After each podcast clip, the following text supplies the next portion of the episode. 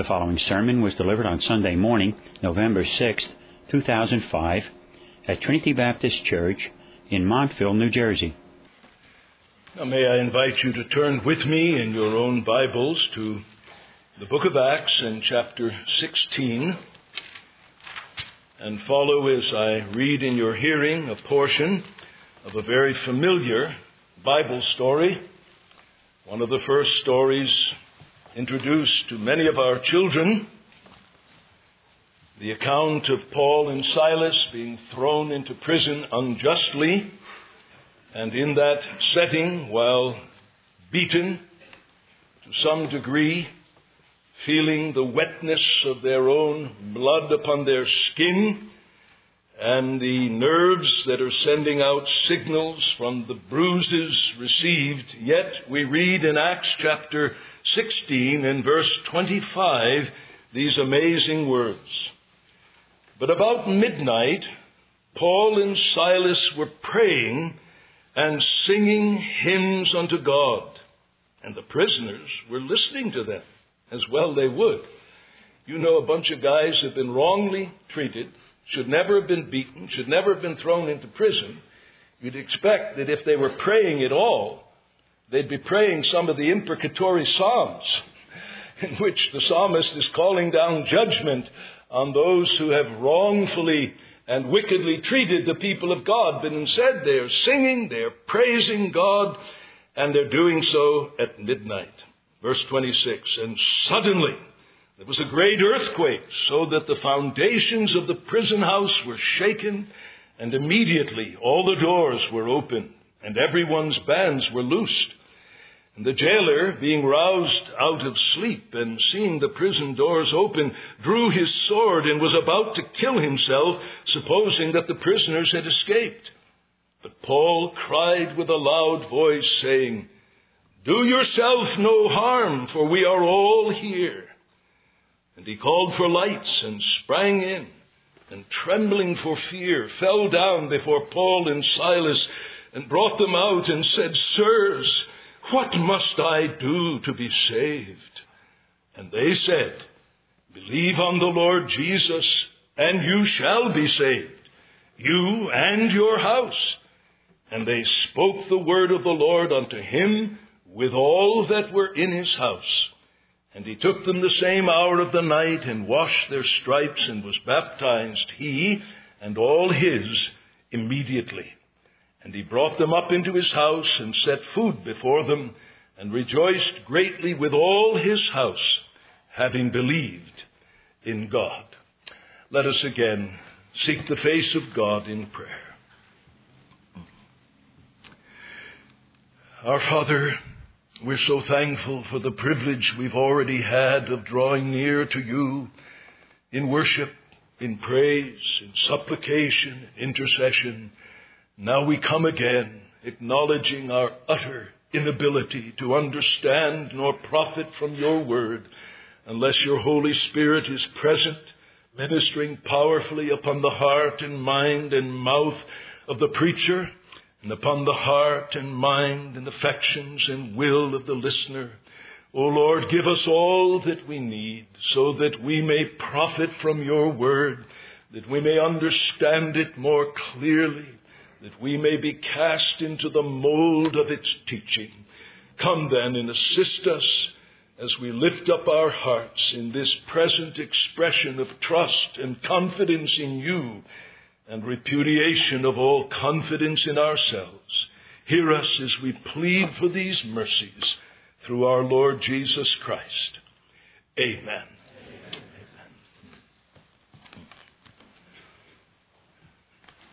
There is no question that you will ever ask that is of greater importance than the question asked in the midnight hour by the trembling jailer who cried, Sirs, what must I do to be saved?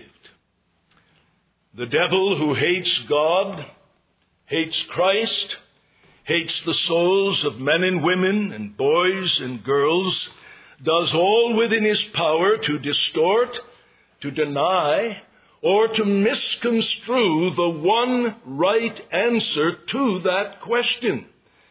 The answer given to the jailer by Paul and Silas believe on the Lord Jesus Christ, and you shall be saved. For the past eight messages, I've been examining with you the biblical teaching concerning repentance and faith, designating them as the hinge on the door of salvation. Using Acts 20 and verse 21 as a basic framework to launch into this series, a text in which the apostle said he testified to Jews, to Greeks, publicly and privately, repentance toward God and faith toward our Lord Jesus Christ. Last Lord's Day, we concluded our examination of the necessity, the nature, and the fruit of repentance unto life, and we begin this morning several studies on the necessity, the nature, and the fruit of saving faith. And in this first message on the subject of saving faith, I want to accomplish two very basic things. Number one, I want to explain why I believe we must use the non-biblical term saving faith. You will search your Bible, use your concordances, and you will nowhere find the little phrase saving faith. And I want to explain why I am persuaded we must use that term if we are to have an accurate understanding of and be able to articulate clearly what the Bible means when it says, believe on the Lord Jesus Christ and you shall be saved. So that's goal number one for our study this morning to explain why I believe we must use this term, saving faith, and then secondly, to demonstrate the urgent necessity for exercising this saving faith. I want to motivate you to a serious concern about our subject. And so before we launch into what are the elements that comprise saving faith, I want you to be absolutely persuaded of the necessity of this saving faith. First of all, then, let me attempt an explanation as to why I believe we must use the term saving faith. The term is not a biblical term, and yet there are times when if we are accurately to understand and articulate or express a biblical concept, we must use non-biblical terminology. You will take any concordance and look up the word Trinity, and you will find the word Trinity nowhere found in your Bible. And yet that term is vital in order to express a very fundamental biblical truth. Namely, that there is but one true and living God. But that that one true and living God has existed from eternity in his essential being as Father, Son, and Holy Spirit. Not three gods, but one but not a God who is a monism, and a God who is simply oneness, but a God within whose very being there are three persons. A Father who can communicate with the Son in the Spirit. A Son who can communicate with the Father and the Spirit. A Spirit who can communicate with the Son and with the Father. In mutual, eternal, undivided love. In essence, one God three persons, and we find it helpful to use the unbiblical term, the Trinity. Well, in a similar way, when we open up our Bibles, we find the noun faith or believers and the verb to believe or to have faith set before us in such a way that they do not always point to that faith which is the door into salvation. In other words, the word faith and the word believe are used in ways that refer to something short of possessing God's salvation in Jesus Christ. For example, in James 2 and verse 19, James says, You believe that God is one. You do well. the demons also believe and tremble. Now that's the same word that Paul uses with Silas in Acts 16:31. Believe on the Lord Jesus Christ and you will be saved. The demons also believe, therefore the demons are saved. No, no. The word believe can be used in a way other than to designate saving faith. The demons also believe, but they believe with a belief that is not saving faith. For example, again in Luke 8 6 and 8 13, in the parable of the sower and the soils, Jesus speaks of those who for a while believe. When he uses the picture of those who receive the word and there seems to be an immediate response of joy and faith, they are like seeds sown on rocky soil that doesn't have any depth of earth and it germinates quickly and springs forth, but when the sun rises and it burns that flower, it withers and dies. And Jesus said, This is a picture of those who for a while believe. And the same noun is used. For a while, they, I'm sorry, the same verb. For a while, they believe. But that's not saving faith.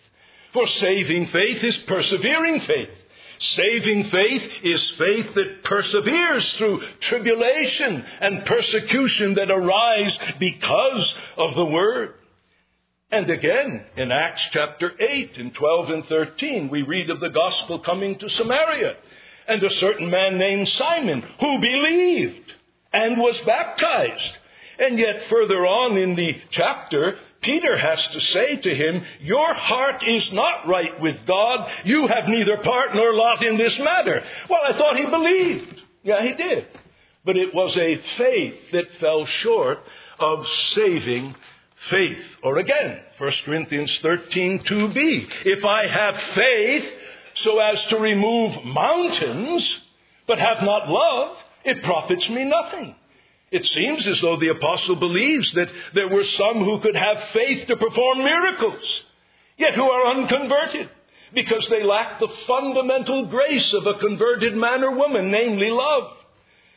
And Jesus indicates in Matthew 7, 21 and following, there'll be not a few in that category in the last day. Many will say to me in that day, Lord, Lord, have we not prophesied in thy name? And in thy name cast out demons, and in thy name done many mighty works.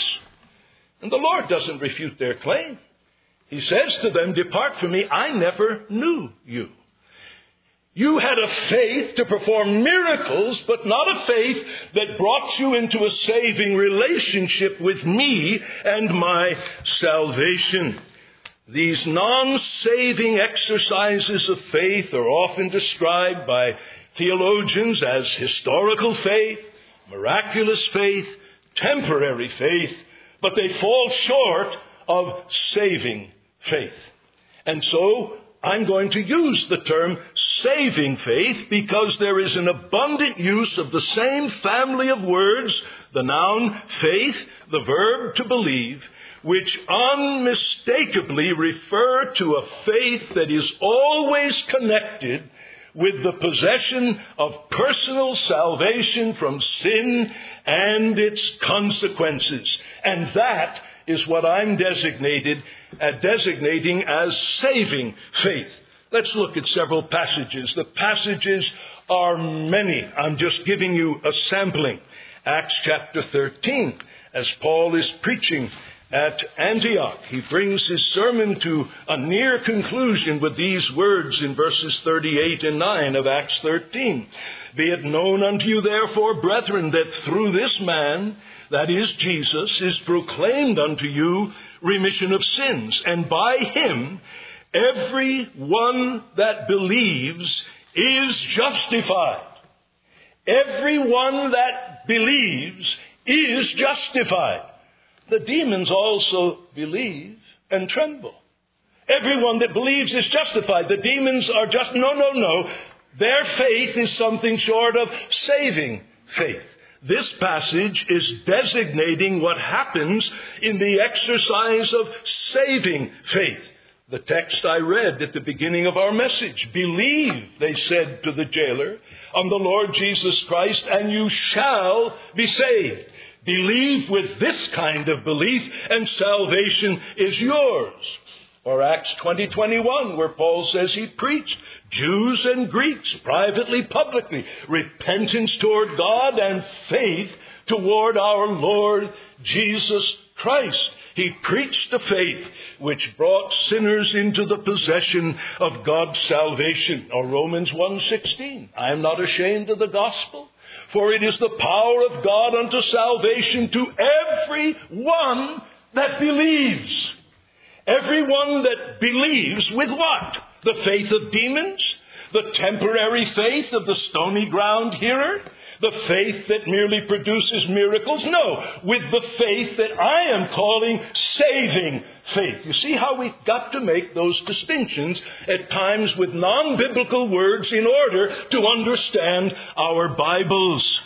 And so Romans 1:16 is affirmed by Romans 5:1, having therefore been justified by faith, we have peace with God. Wherever there is this saving faith, there is peace with God. Or Romans 10, 9 and 10. If thou shalt confess with thy mouth Jesus as Lord and believe in your heart that God hath raised him from the dead, you shall be saved. For with the heart man believes unto righteousness, and with the mouth confession is made unto salvation. Or time after time in the Gospel of John starting in chapter 1, verse 12. Though he came to his own, verse 11, and his own received him not, to as many, to as many as received him, to them gave he the right to become the children of God, even to them that believe on his name. All who believe on his name are made children of God. Believe with saving faith. Or the most well known verse in the New Testament, John 3 16. For God so loved the world that he gave his only begotten Son, that whosoever believes in him should not perish, but have, as a present possession and on into the age to come, everlasting life. There is a believing that is an assured, leads to an assured possession of everlasting life. John 3:36 He that believes is not condemned. God couldn't say it any more plainly or emphatically. And so there is in our Bibles when we just pick them up and begin to read them without prejudice this conclusion is forced upon us. Not everything that is said to be faith and not every exercise of believing is unto salvation. There is a non saving faith and there is a saving faith. Now, in using the term saving faith, I don't want to be misunderstood. It is not our faith that saves us. More accurately, it is Christ who saves by means of faith.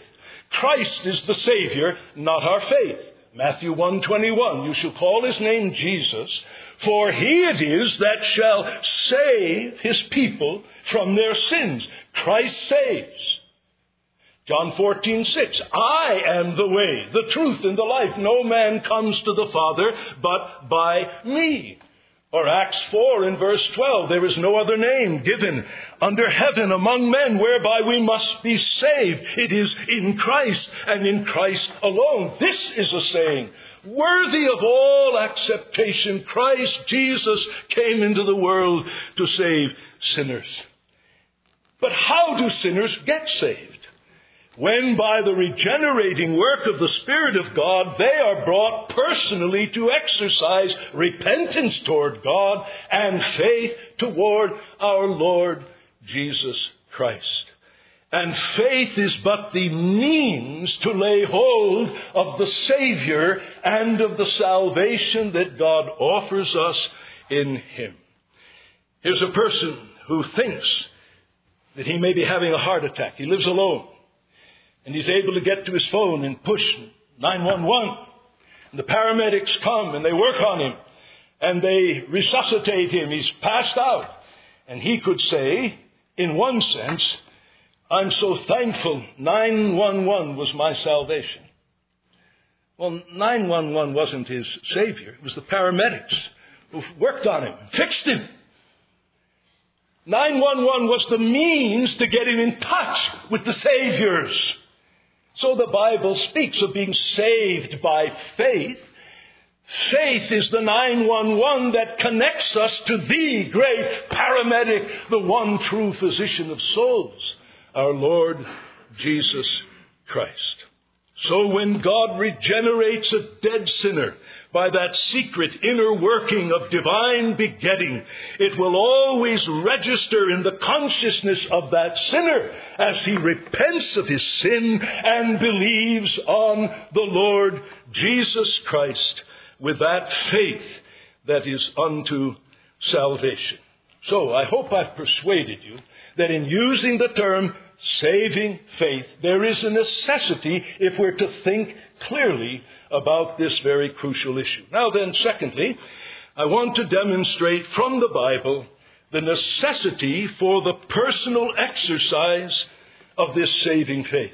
I want to persuade with God's help every rational being in this building, from the youngest to the oldest, that whatever may be the nature of saving faith, whatever the actings of saving faith, whatever the results and fruit of saving faith, you must be one who believes on the Lord Jesus Christ, or you are undone forever. That this faith that we will be examining from the Bible is not an option. It's not a luxury.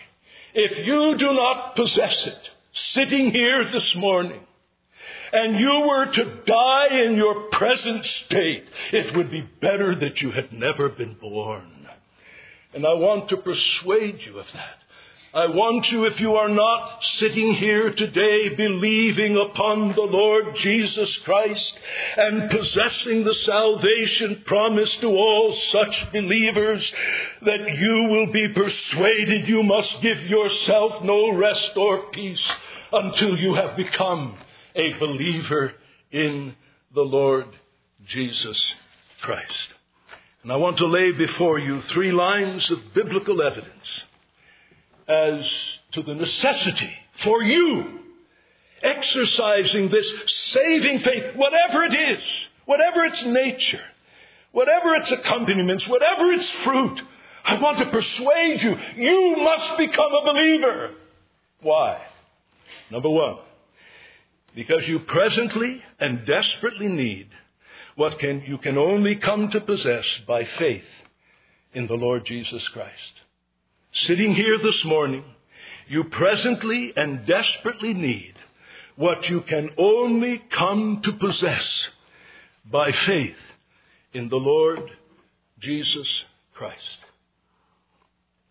Now, on what basis dare I make such a sweeping statement as this? Well, I could marshal much biblical data, but let me just give you a specimen. Sitting here this morning, every one of us is part of that whole mass of humanity represented by our first father Adam. And in respect to that relationship to Adam, the Bible says in Romans 5 and verse 12, Wherefore, as through one man sin entered into the world, and death passed upon all men, for that all sinned. Where and when did all sin? We all sinned in our first father, Adam. When Adam sinned, we sinned in him and with him as our representative head. You say, wait a minute, wait a minute, wait a minute. I was never given a ballot and asked whether or not I'd like Adam to represent me. That's not fair. I'm sorry, folks, God ain't issuing no ballots. That's the way God ordained to administer his government in the human race. That he would appoint the first member of that race, the representative head of the entire race, so that in his standing we would all stand, and in his fall we would all fall. And that sin in Adam is your sin and my sin. That's why all died, for the wages of sin is death. And you and I desperately need what can only come to our possession by faith in Jesus Christ because of who and what we are in our first father Adam. We are guilty. We are cut off from the life of God. We are under the condemnation of God's holy law. We are, in the language of Ephesians 2 4, we are by nature children of wrath. That is, we are liable to and justly exposed to the wrath of Almighty God. You say, well, I don't feel it. It has nothing to do with what you feel. It has to do with the reality. The reality of your solidarity with your first father Adam and your sin in Adam and added to that are all of your own personal sins, which you cannot deny in the theater of your own conscience. All of the thoughts and all of the words and all of the dispositions and all of the actions that you know from your very infancy have been contrary to the law of God.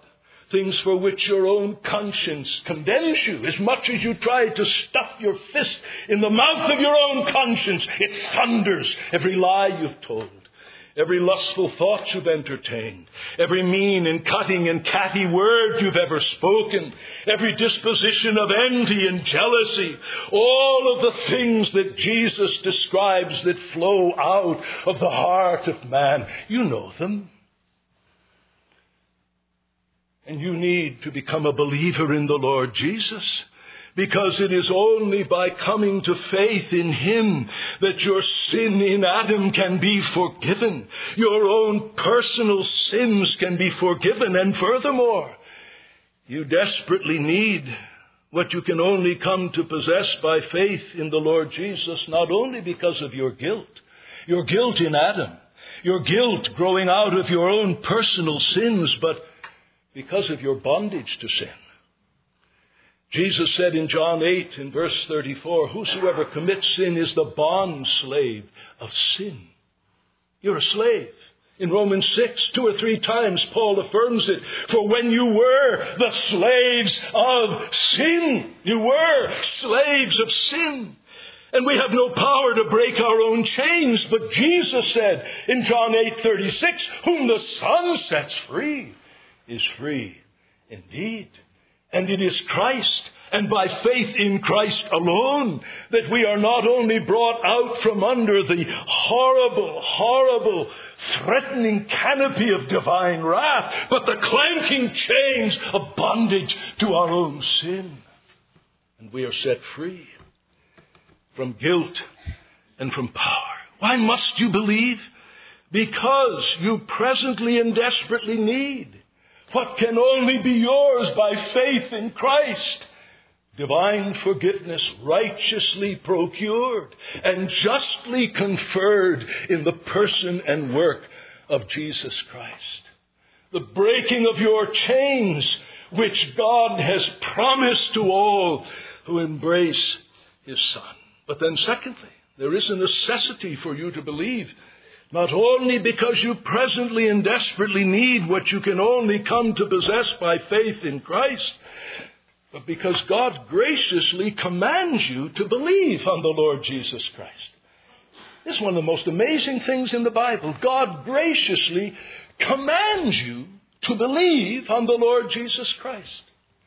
Now we know he commands repentance, Acts 17:30. But now God commandeth all men everywhere to repent, because he has appointed a day in which he will judge the world in righteousness by that man whom he has ordained, and he has given witness unto all in that he raised him from the dead. And implicit, you see, in that command to repent is God's gracious willingness to forgive us. Why would he command us to repent if he doesn't stand ready to forgive us? But you see, he not only commands us to repent, and I want you to see this with your own eyes rather than have me just quote it and cite the text in 1 John chapter 3. Words could not be more explicit and plain. 1 John chapter 3 and verse 23 This is his commandment that we should believe in the name of his Son Jesus Christ. This is the commandment of the sovereign of the universe that every one of us sitting here, having been confronted with the revelation of God's mercy in the person and work of Christ. That's what the phrase, believe in the name. The name is the revelation of Christ in the gospel. As we'll see next week, the uniqueness of his person as the God man, the perfection of his work in his perfect life, his substitutionary death, his glorious, triumphant, validating resurrection. This is God's command. Believe in my Son. Believe in him as he is revealed in the gospel. Do you have any question of my readiness to forgive you, God says? Let me sweep it away with a simple word. I command you to believe. And if God's heart was not toward us with goodwill unto forgiveness, why would he command us to do the thing that would bring us to forgiveness? It makes no sense.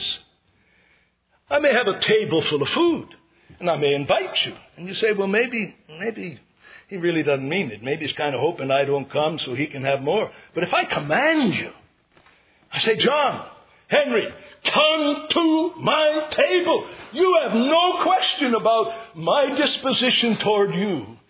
And that table spread with food. I want you to partake of it. This is God's commandment that we believe in the name of His Son Jesus Christ. And there is a necessity for you to believe because your sovereign who made you, who sustained you, the one whom Paul described in Acts 17 is the one who gives to us life and breath. Inhaling, exhaling, all the while you're doing it here. God is giving. God is giving. This God, this God who holds your life in His hand, commands you here and now, in this place, this morning. He commands you to believe. He commands you to believe. His sincere desire for your salvation could not be more clearly revealed than putting you in the orbit of the truth about Jesus, which you have, and then commanding you to believe upon His Son, the Lord Jesus. One of the old writers picked up on this very beautiful notion of God's gracious command, and he wrote as follows Is there not here a word in season for you, O sinner, whoever you are, however guilty and however helpless, however poor, however needy and undone? You, as it might seem, are in no condition to keep God's commandments so as to please Him. You can't venture to ask anything or to hope you'll receive anything in His hands. Ah, but here is something you may do, and it will be very pleasing to Him. Believe on the name of His Son, Jesus Christ. It is true that He will not be pleased with your keeping any other commandment, but He will be pleased with your keeping this one.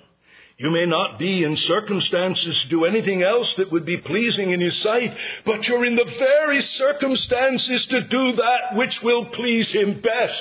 What pleases God more than when a sinner says, Oh God, I give up all of these stupid notions that you sent your Son from heaven. You subjected him to the cruel, ignominious, shameful death of the cross, raised him from the dead, and now you say in that salvation the vilest of sinners can find forgiveness and deliverance, and you then set him before me and you tell me, Command me to believe upon him. Oh God, I give up all of my silly notions. What if I'm not elected? What if I. No, Lord, you say in your word, believe upon him. I cut through all the silliness, oh God, and I no longer look upon my unbelief as some kind of, of disease.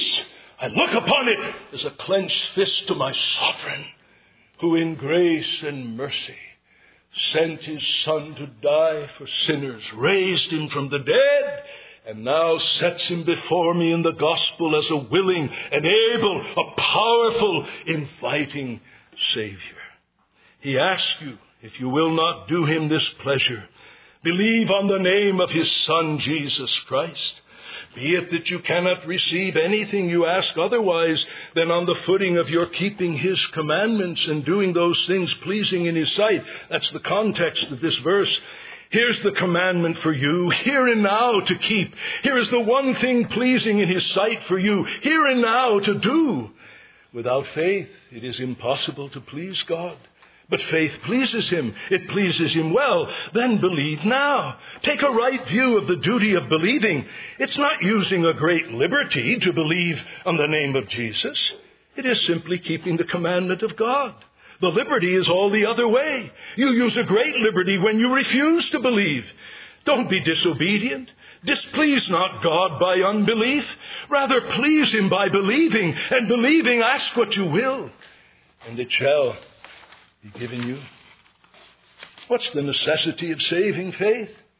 It rests down upon the fact that you presently and desperately need what you can only come to possess by believing on the Lord Jesus. Secondly, because God graciously commands you to believe on the Lord Jesus. And thirdly, because without saving faith, you are and will remain, hear me carefully now, under the heightened condemnation reserved for those who hear about Jesus but refuse to believe in Jesus. You are and will remain under the heightened condemnation reserved for those who hear about Christ but refuse to believe in Christ. You remember Jesus' words in Matthew chapter 11? Matthew chapter 11. Having gone through cities in the days of his flesh and presented himself as the King of grace, preaching the kingdom of heaven is at hand, repent and believe in the gospel, validating his identity with miracles, Matthew 11:20. Then he began to upbraid, scold the cities wherein most of his mighty works were done because they repented not. Woe unto you, Chorazin! Woe unto you, Bethsaida! For if the mighty works had been done in Tyre and Sidon, which were done in you, they would have repented long ago in sackcloth and ashes. But I say unto you, it shall be more tolerable for Tyre and Sidon in the day of judgment than for you. And you, Capernaum, shall you be exalted to heaven? You shall go down to hell, for if the mighty works had been done in Sodom, which were done in you, it would have remained unto this day. But I say unto you, it shall be more tolerable for the land of Sodom in the day of judgment than for you. Here the Lord is saying, increased light brings increased, intensified judgment. Some of you have had Christ set before you. Literally, times without number. Family worship, Sunday school, from this pulpit, Christian school chapel, a host of other ways. And you go on in your unbelief. Hear what Jesus is saying? It'd be better if you could switch places with the Sodomites in the day of judgment than to go from a pew in Trinity Church into hell. He who knew his Lord's will and did it not shall be beaten with many stripes. He who knew not his Lord's will and did it not shall be beaten with few stripes. It's a frightening thing. That's why, as I wrestled with how to introduce this series on saving faith, I said, Oh God, I don't want to start with analyzing the components of saving faith, what makes saving faith what it is, so that it becomes the instrument of laying hold of Christ and His salvation. I want to start with your help persuading some it's time to stop dilly dallying about coming to faith in Christ. It's time to stop sitting there feeling, well, I don't believe, but I don't dis. Oh, yes, if you don't believe, you are disbelieving. If you are not acting faith upon Christ, you are aggressively exercising unbelief. And this is why in John 3:36 John by the guidance of the Spirit does something that has troubled commentators. I want you to look at it with me. John 3 and verse 36. He that believes on the Son has eternal life right now, possesses it in its down payment, the consciousness of sins forgiven, communion with God and with His Son, and the best yet to come. He that believes on the Son has eternal life, but he that, the New King James still says disbelieves or unbelieves, unbelieving. But there's a different Greek word. There is a word for disbelieve. It's the word for faith with the alpha privative in front of it. We'll look at a verse that has it. But here the word is used, he that obeys not the Son. Apaitho. He that resolutely disobeys the Son. You see what the opposite of faith is? It's resolute, settled disobedience. And such a one shall not see life, but the wrath of God is presently abiding upon him. Jesus said, pointing to the last day, more tolerable in the day of judgment. But don't think that somehow you have a neutral stance before the living God. You are either right now under the canopy of all of His gracious provisions in Jesus Christ, possessing eternal life, or you're possessing a canopy of divine wrath hanging over your head this very moment as you continue to sit in a disposition of willful unbelief that God calls disobedience. That's why the apostle in 2 Thessalonians says when Jesus returns, he will return in flaming fire, taking vengeance on all those that know not God and obey not the gospel.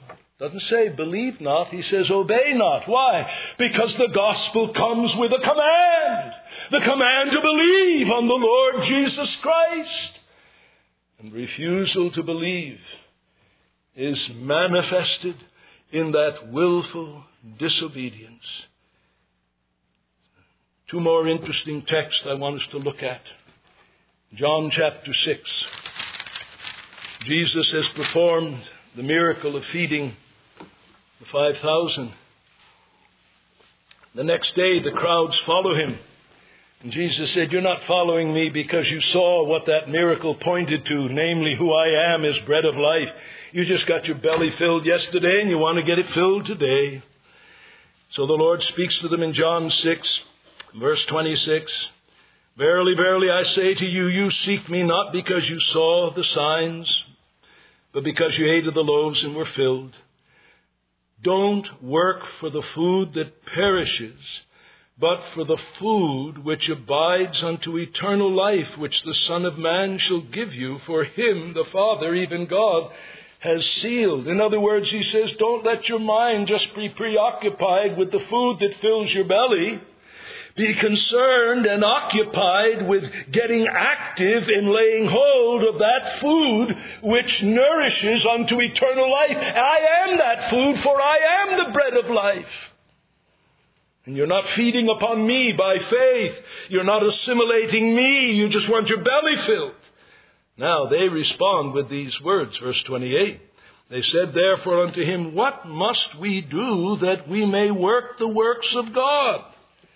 What must we do that in doing we will please God?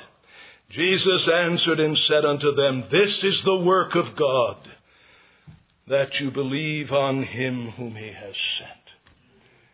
You see, faith is everywhere contrasted with works.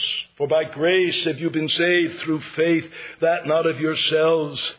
It is not of works, that no man should boast. Faith in works to him that works not, but believes on him that justifies the ungodly. His faith is counted for righteousness, Romans 4. Everywhere faith and works are set as opposites, as the ground of our acceptance with God. But here Jesus says, you're to work for something. And what are you to work for? What must we do that we may work the works of God? Jesus said, This is the work of God that you believe. In other words, the one thing God wants you to do right here and now is to believe upon His Son. Till you've done that, nothing else is pleasing to God. But that is. do the work of God, namely to believe upon His Son. And then the final text is Revelation 21 in verse 8.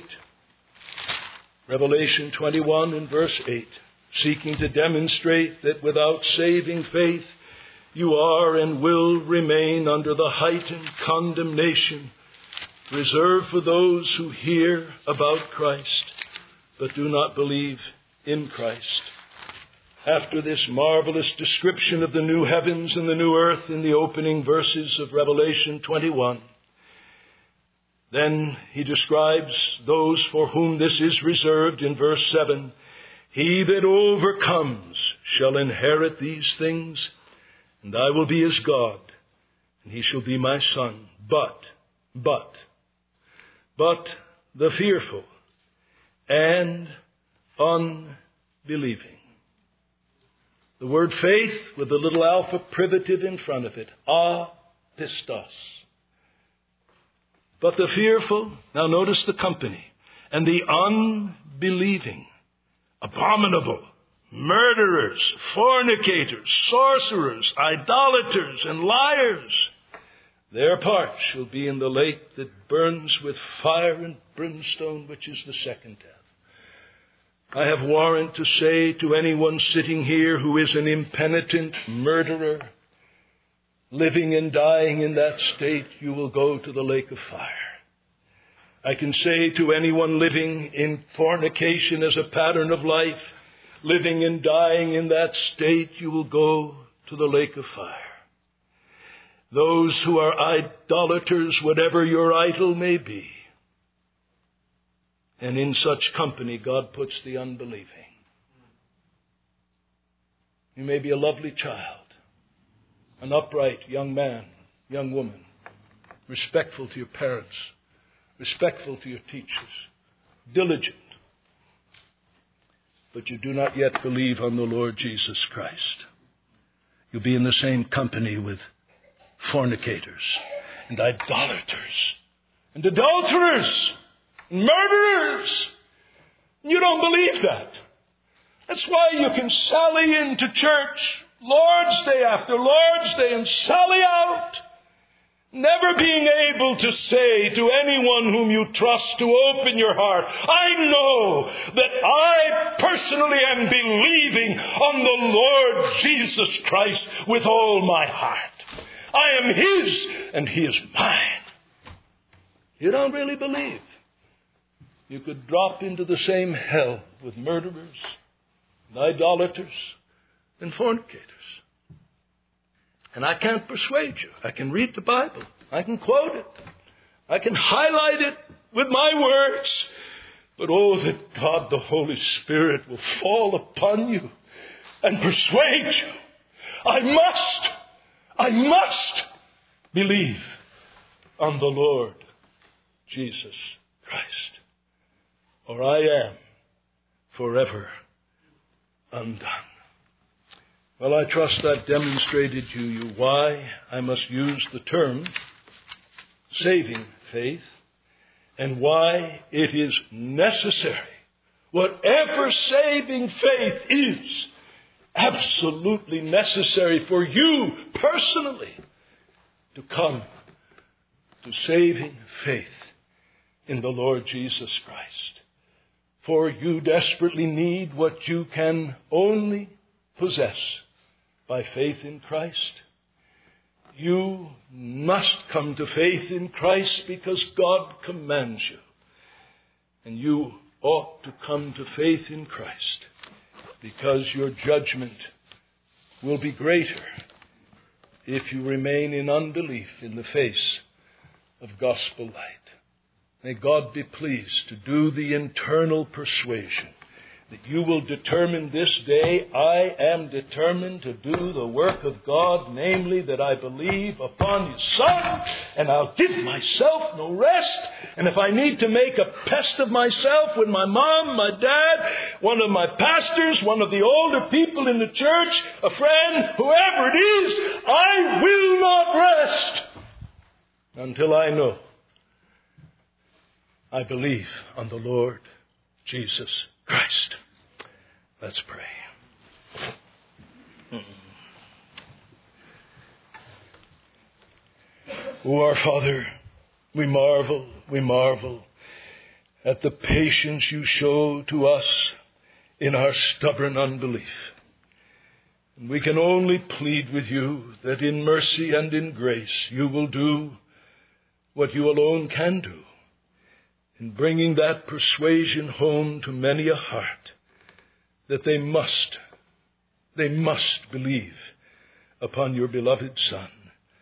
And if it please you to spare us to contemplate in days to come what it is you call upon us to believe about Him and to find in Him to the profit of our souls that the Holy Spirit will shine upon the face of our lovely Savior and that many will become attached to Him in living faith, to love Him, to trust Him in life, in death, and to be found in the last day gathered to Him with all of His saints from all the ages. We thank you for the many sitting here this morning who by your grace have been brought to trust in the Lord Jesus who do with all of their hearts rely solely upon Him for the pardon of their sins, for victory over the dominion and power of sin, who live in the wonderful hope and anticipation of being delivered from the very presence of sin. When these spirits are separated from our bodies and we join the spirits of just men made perfect and then, O Lord, in that final, consummate day of redemption, when our Lord Jesus comes to have sinless souls inhabiting deathless bodies, O Lord, we thank you for all that you have stored up for those who believe on the Lord Jesus Christ. Seal then your word to our profit, we pray. In Jesus' name, amen.